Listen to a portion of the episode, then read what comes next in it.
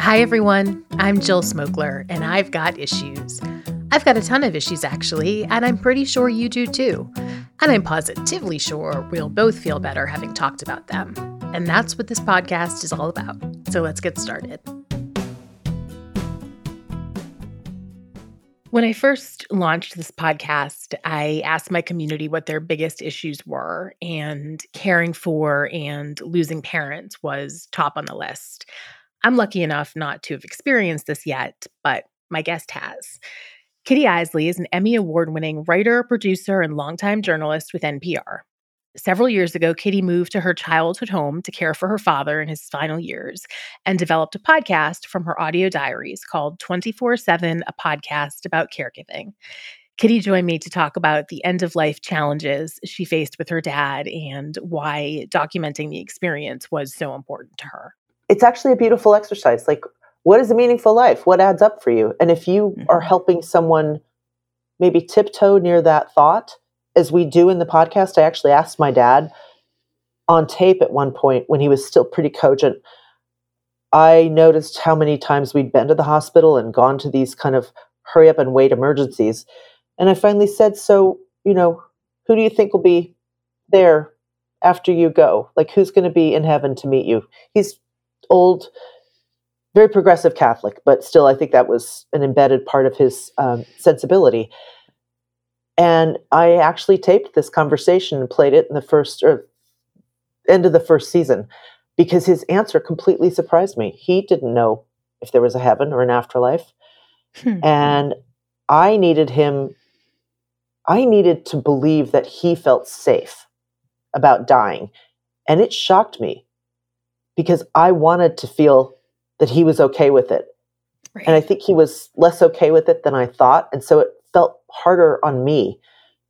But well, you probably quite, wanted assurance that he would be waiting for you. Right? Exactly. I mean, it's all about there. me. um, and yet he'd already, you know, he's like, that's what every major world religion has contended with. That's what we ask ourselves. What's our nature right. for our time here? Nobody knows the answer. So, um, because I was like, well, I know the answer. You're going to be there. Mom's going to be there. I needed him. I needed of ice to know, cream. right? Lots of ice cream. Exactly. Um, and I still kind of do believe that. That's an Irish thing. There's kind of a, a built-in belief, but it. I am comfortable and glad that he and I had that kind of relationship where I could ask a question like that. Mm-hmm. Um, I just wanted him to start reflecting. I just couldn't tell anymore if we were going to ever come back from one of these hospital trips. And mm. at, every time I started packing, you know, stupid hard-boiled eggs and oranges because I'd be in the hospital room in the middle of the night and there was no food and and I just realized like I've gotten too used to this. And it's this isn't the right way to live. This is not working. But you never know if you're going to come back from that hospital trip or not. Did you ever find yourself just hoping he wouldn't because it was just such an exhausting process? Yeah, I think in the back of my mind, I I did, and I felt crappy about it. I really did. I felt like I I don't want him to die, but the only way the situation gets better is if he does. Right. I can't imagine not feeling like that. Yeah. Yeah. I mean, there's only one. There's only one end, and it's only going to get more painful as you head towards it. Yeah. Or and can we figure out a way to make it less painful? And I do have to really think about how he kept his cheer. I have to credit our caregiver, the hired mm-hmm. caregiver, because she brought that cheer into the house. And I think he was kind of a flirt, and I think he liked that mm-hmm. women were flirting with him and give she'd give him foot rubs to take care of his toes and make sure his balance was good. She'd give him, you know, ensure ice cream boost milkshakes so he'd get protein, but he'd get his ice cream. She was like a mother to him. And at mm-hmm. a time, I think that's what he must have needed. Mm-hmm. That makes sense. And I think hard about like, what's that going to be like when I'm that age? And then I think, oh, I don't want to think about that yet. like, yeah. Yeah. I just want some fun. Yeah. Yeah. Fun. Definitely. But I will tell you the um, the folks I've interviewed for the podcast. We started this podcast because I was just taking notes on my phone, and I just thought I this experience is so overwhelming. I don't have another way to process it than write it down and talk it out. Mm-hmm. And that first season was just me calling people to get advice on things I didn't know. Mm-hmm. Um, one of them was how to give my dad a shave. Like, mm. have you ever thought of giving someone else a shave? It's the weirdest thing. Yeah. Nothing I would have caught on to, but there was a time when that needed to happen. And I found this guy at Gillette who had created this razor that makes it easier to give someone else a shave. Oh, There's wow. a lot to it. And I was like, oh, God, that makes so much sense because I had no idea how complicated this was, nor would I have had any idea. Why would I know that? And it made a big difference. So it was hmm. things like that where I was asking people like, what do you do to keep your parents' social life? Because they're you become the social life. And I can't do that. Yeah. And other friends talked to me about the complications they had when um, church groups kind of vanished because they didn't want to deal with somebody's dementia. Mm-hmm. Um, I talked to a friend who was a hospice chaplain, and that was a second career for her after she'd gone through a particularly long, drawn out illness of her mom's. Mm-hmm. And she gave me a lot of comfort in how to think about this stuff and, and how to be normal about it. Like, mm-hmm. it, as she says, you know, enjoying the ordinary of the day. The most ordinary things are meaningful, especially when you realize that, like, our life isn't a given. We're not, we're here on short time. Is that what you feel like is your is a big your biggest takeaway from this i don't know journey for lack of a better word maybe it's just the backdrop of covid as well uh, this idea that things can change very quickly and that you don't know how much time you have here and it's a weird feeling mm-hmm. um, and it's probably a good motivating feeling like okay this is a gift like who knows why we're the people we are or were born into this world. So enjoy it and you know feast on it. Make joy in your life. Make time for that. Um, yeah. My dad had a very joyful life, and I know we gave him the best possible end of it. I know that, mm-hmm. and I'm really proud of it. Like that's something that I take pride in. Like it was so hard, but we did the best we could, and he knew it, and we knew it. He knew he mm-hmm. was loved. He knew he was safe, and we were comforted and cared for too mm-hmm. at the very end. Because I'm in Washington, a lot of people have moved here from somewhere else. I grew up here, but loads of friends have distant families. So a group of us, when my parents first had their bad falls, we started doing dinners every five months together. Mm-hmm. Um, about 10, 10 of us who couples and families who'd known each other through college or through other relationships. And we've kind of become our little informal circle. I don't mean that like I can call them and say, can you do this for me? But that sense that we have to have each other's backs mm-hmm. as we get older, we sort of started that in a mm-hmm. weird intentional way with not not the kind of like hippy dippy thing. It was just like, look, let's start to keep an eye out for each other because we're all dealing with aging parents and many of our families are spread out. So let's be each other's backstop here in Washington while we can. Um, really tap friends and tell people because they will help. You can't fix it, but you can get mm. some unexpected help.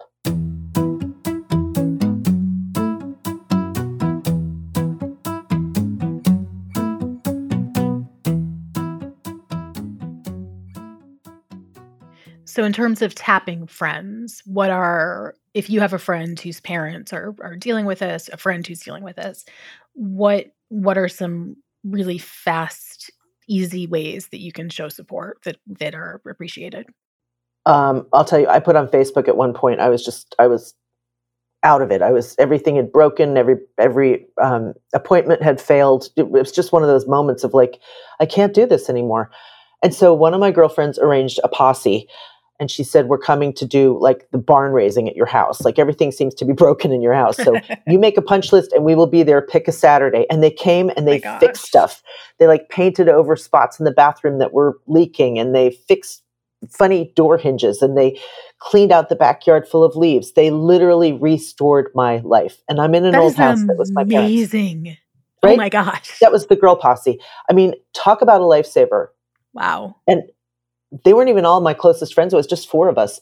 But it felt like, oh my, I mean, it was like one of those It's a Wonderful Life, Jimmy Stewart moments. Like they just descended like angels and I bought them all like those latex gloves and bandanas. and we're like, all right, let's go, girls. And it, because it wasn't my house, there were all sorts of things I didn't understand. I live in a condo. Right. So some of them had fixed house things before, and some of them understood how to check the gas grill to see if it was leaking that was beautiful. It was truly one of the most beautiful memories I have of this time. any friend you know who's dealing with this, drop off a meal. Don't wait for an invitation. I know somebody said, What do you need most? And I was like, Cat litter. I don't have time to go buy it. Um, they dropped off cat litter. I would insert myself as a friend earlier and say, Hey, I now understand what this is like. Um, I remember a friend's mom went into the hospital and I took over like a, you know, a tote bag full of quick snack stuff, yogurts. Um, here's what you're going to need if you're, you know, doing a hospital vigil. Mm-hmm. X, Y, and Z. Here's an extra mm-hmm. charger for your iPhone. Stuff like that. Yeah. Um, can I hire a house cleaner for you? Mm. Could I send somebody over? Could I take you out for a pedicure or massage or a walk? And we don't mm. even have to go that long or talk about it. Mm. Um, I found it hard to coordinate other people's schedules because there was so much coordinating for my dad that the best friends were super flexible and didn't have any pressure about like well i need to come and bring you this thing and then i need to get my tupperware back like i couldn't deal with any of that the other ones were like, great, I'm leaving a little thing on your stoop and I hope you like it. And if you don't, that's okay. You can toss it out. That kind of friendship Perfect. is gold. And I, it taught me a lesson like, where can I show up? Because they've, you know, they've invested in me that way. Um, I come back to the podcast 24 7, which I'm required to mention because Texas Public Radio has really put a lot of effort behind this with funding from an Alzheimer's research organization. Oh, that's amazing. And I have each interview I've done, I've learned. And there were so many things I didn't know. I actually spoke to a minister who has Alzheimer's. And mm. from her point of view, what that's like to be aware of your own cognition slipping and how she wants to be treated. Um, there's a terrific occupational therapist named Teepa Snow. If anyone's dealing with a family member with dementia, there was I didn't even know how dementia operates. I thought I it's just memory, right? No, it, it happens all over your body. There are many ways this manifests that you can start to learn about and then feel more like you have some control because this mm-hmm. is a mm-hmm. very uncontrollable situation. The coolest group I connected with was after my dad died, and it's called Hilarity for Charity. Mm-hmm. And it's Lauren Miller Rogen, who's an actor and writer, who's also married to Seth Rogen, the comedian. Mm-hmm. And she helped her dad care for her mom with Alzheimer's for 15 years. Oh, wow. And it was so hard and so depressing for her, frankly, mm-hmm.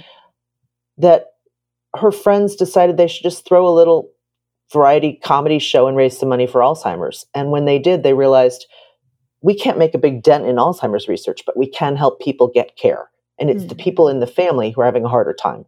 Mm-hmm. So they set up this group where they're raising money to help caregivers. And one of the things they do are virtual guided support groups online, virtual meaning mm. just do it from your house. Mm-hmm. That's the hugest thing. Having other people say, Oh, I went through that and this is what worked. Yep. You need your girlfriends. Absolutely. But I did find a great deal of sort of wisdom or growing up wisdom in the reading I was doing around death, dying, life meaning, illness. And it isn't as depressing as maybe this conversation has made it sound, it's much richer. I mean, mm-hmm. these things are raising the most profound questions of how you use your time and what do you find that you're proud of that you made good on in your life. Um, one of the things they often say for someone at the end of life is to make sure that you cover I love you, I forgive you, forgive me, and thank you. Mm-hmm. And all of mm. that went very easily in my family. But the reading I was able to do, and to be honest, my mom was more of a probably leaned toward more Buddhism. Being in my parents' house with their books and their notes and their writing has been a real comfort because mm-hmm. they're still here in a certain way. I pick up books and they're, you know, sticky marks and notes they wrote on a index card. And that's been a really beautiful um, comfort. I don't know how to explain that other than to say they're not all gone mm-hmm. and I'm still having this conversation with them through their mm-hmm. books. That's been really beautiful. Yeah.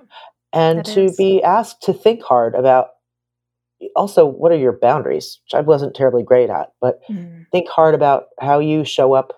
Patti Davis is one of the interviewees, Ronald Reagan's daughter. She ran caregiving groups for family members of people with Alzheimer's for 10 years after her dad died. Mm And she talks about how going through this process will really teach you and and um, grow is the wrong word, but it will you will grow if you're open to it. But you have to be able to um, be very humble in a certain way mm. because you're this is someone else's life. You're helping guide. It isn't yours, and you're going to have to make hard decisions. Right? So much responsibility. So much, but at the same time, like, what a gift and she had a good relationship with her dad i think mm-hmm. a much more complex one with her mom mm-hmm. and she talked about having to um, be a bigger person than maybe she'd been as a younger woman mm-hmm. to be able to work with her family to take care of her dad and i think that is powerful it's a powerful reflection like what kind of person am i in the world and what kind of bad attitude am i bringing to this job today like i've got I'm I feel snarky, I feel depressed, I feel overwhelmed. Okay, that's just going to be there. But right. can I take something from today that I'm proud of? That was a helpful thing to me. Get yourself some good girlfriends or boyfriends too. I mean, men have come over and helped fix things in our house because they're good at that just because they were friends. Mm-hmm. Um, I feel very fortunate. Like maybe not having a partner going through this and having been free to be possibly more pulled into it than I should have been. Mm-hmm also showed me how much kindness and how um, I don't know, you just it's a, a, more textured life when you go through something like this. Mm-hmm. And immense, immense credit to people who care for elders. Immense credit. We do not have enough of them. We don't pay them enough. They are the kindest people in the world, helping your the people you love through the hardest things. Yep. We need to find a way to make sure those people are taken care of and paid well because it's a dangerous, hard occupation and a vitally important one. Think about it like you can put a toddler into a car seat, right? I mean, they might squirm. When you're lifting somebody who's 190 pounds in and out of a chair several times a day, into a wheelchair, onto a commode, maybe trying to get them into the shower, that 190 pounds can fall on you very easily. And a lot mm of people who do this professionally, that's a very common injury. You get injured ho- holding people up this is the kind of thing no one teaches you. That's a, you know, there are ways you can lift someone out of a chair, but like, how would you know that? You just don't know that. That's why there are complexities of dealing with elders that aren't comparable to dealing with little kids. There very there are a lot of overlap and similarity. Mm-hmm.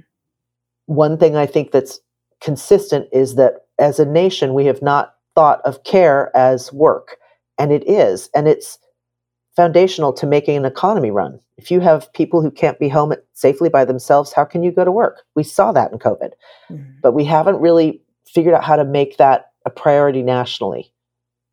Say from childhood to elderhood, the beginning of your life and the sunset of your life, when you aren't able to care for yourself, how can we as a society do it better so that we're all supported? And it's not just falling on the moms, because it almost always falls on the women.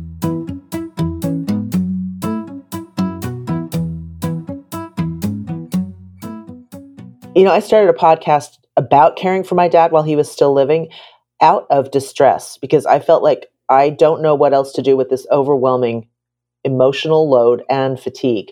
I don't feel like I have, and I'm drowning. I don't know how to do this. And at other times it was comical. My dad would load the dishwasher with Dawn, and then the dishwasher would explode in bubbles all down the, the kitchen. And he'd try to wake me up and say there was something crazy happening. And, you know, you'd look at that and go, how are there bubbles all up and down the kitchen floor? And he said, well, I use the blue stuff. And I'm like, why would you put liquid dishwashing detergent? It, you know, his mind wasn't operating right. All sorts of crazy stuff that happened. And as the crazy things kept happening, I started taking notes and thinking, I don't have any guidance. And as I started researching it, I was like, there are 50 million people in America who are doing this caregiving work. It's a, a value of half a trillion dollars a year, unpaid. And that's every third person you talk to in middle age will have some story of trying to care for a parent, whether it's long distance or nearby. We are we're a huge powerful force, but we don't know it. I checked into a really fancy hotel in DC right at the end of COVID because I just had to get away. I was like, just please give me a long weekend somewhere nice. Yeah. And arranged it with my sister. So I got a break. I would have been more insistent and forced myself to say, every Wednesday night you have to go to the movies, or every Wednesday night you go out for dinner and take a walk with a friend. Exercise was not particularly a strong point of mine. and everyone says, oh, keep your exercise going. I didn't do that so well. Probably it would have helped. Um, but when I think about the emotional strain of caregiving and the physical strain, everyone says, oh, put your oxygen mask on first. And I always felt like I can't find it. Mm. And now, if I think I had stepped back and allowed my dad to be grumpy because maybe he didn't get what he wanted that day or his life was not comfortable at the moment, and I was more okay with that, I would have probably pre- preserved a little more of my own mental equilibrium. I did have, I, I, picked up with the therapist I'd had before just to kind of process this like once a month. Mm-hmm. Because I was just like, I don't know how to do this. Why would I? Yeah. And I'm beating myself up for not knowing. Yeah. And nobody's giving me credit. I want my gold star for doing this. You know, like, don't I get brownie points somewhere? You deserve a sash that is decked out yes, right. all and, of yes, the badges. We should all have sashes and crowns. Yeah. And like, that is what your girlfriends will do. They'll show up and you'll have a bunch of like rubber gloves for them and they will tackle your house and you'll feel like the queen. I will do that for them anytime. And yeah. seriously, like this, your podcast, like you reach people. I know you do. And I hope anybody hearing this feels like they're comfortable asking for help call a friend, call a cousin, just say, look, I'm kind of overwhelmed. And don't be afraid to say that. I got the most help when I confessed to being overwhelmed. Mm-hmm. And that was just, you know, out of distress, again, out of like, how do I do this? No one prepares you for this. Yeah. You don't know somebody's going to live that long with all these decaying conditions. And, you know, I liked my parents. I didn't want to see them suffer. Yeah. And there is guilt about knowing like the only way this ends is if he dies that really is a crappy thought, but it's a real one. It is a real one. Um, well, Kitty, thank you so much for being here and sitting down with me. I know this is something that I dread more than anything. Don't um, dread it. There are ways to make it manageable. Okay. Don't dread it. You can learn a lot. And you know what? It does bring you closer. And lots of families, most families have a lot of issues. I mean, there's no family that doesn't. Yeah. And none of this stuff is going to be comfortable and perfect. It just, if it was, it wouldn't be happening. So, yeah. Be comfortable in like the discomfort. I had to learn that. Like, yeah, somebody's not going to be happy today. It's not your job to make them happy. Your job today is to keep them safe. Yes. And envision him eating ice cream with your mom. Exactly. As we all should feel happy doing. yes, exactly. And everybody can tune into your podcast 24 7, where you listen to any podcast. And can they find you anywhere else to follow along? Um, I'm on Twitter, but I don't know if anybody else still is at Radio Kitty. Um, check 24 7 a podcast about caregiving. That's how it'll come up. It's on all the platforms. And honestly, I'd love to hear from people. So you can send an email to 247 at TPR, TexasPublicRadio.org. We are soliciting people for their experiences, what their questions are. Um, you know, and I think and I hope that your audience thinks about this, gets in touch with you. I mean, I'd love to know what, how other people do this better. We're all doing it solo, and like there is there is strength in numbers, and there is laughter, and we need each other. Yeah. All right. Thanks again. Thank you. Thank you so much for listening today. Don't forget to follow the podcast so you don't miss our next episode. And before you go, can I ask you a big favor? Could you just rate the podcast? Just give it five stars wherever you're listening. It really means a lot to me and to the podcast. And I'd be so appreciative if you could just do that before you go. Thank you very, very much. She's Got Issues is produced by me, Jill Smokler, Kira Shine, and Gwen Sound. You can follow us on Instagram at She's Got Issues Media and tell a friend because you know what? It's not just us. She's got issues too. See you next time.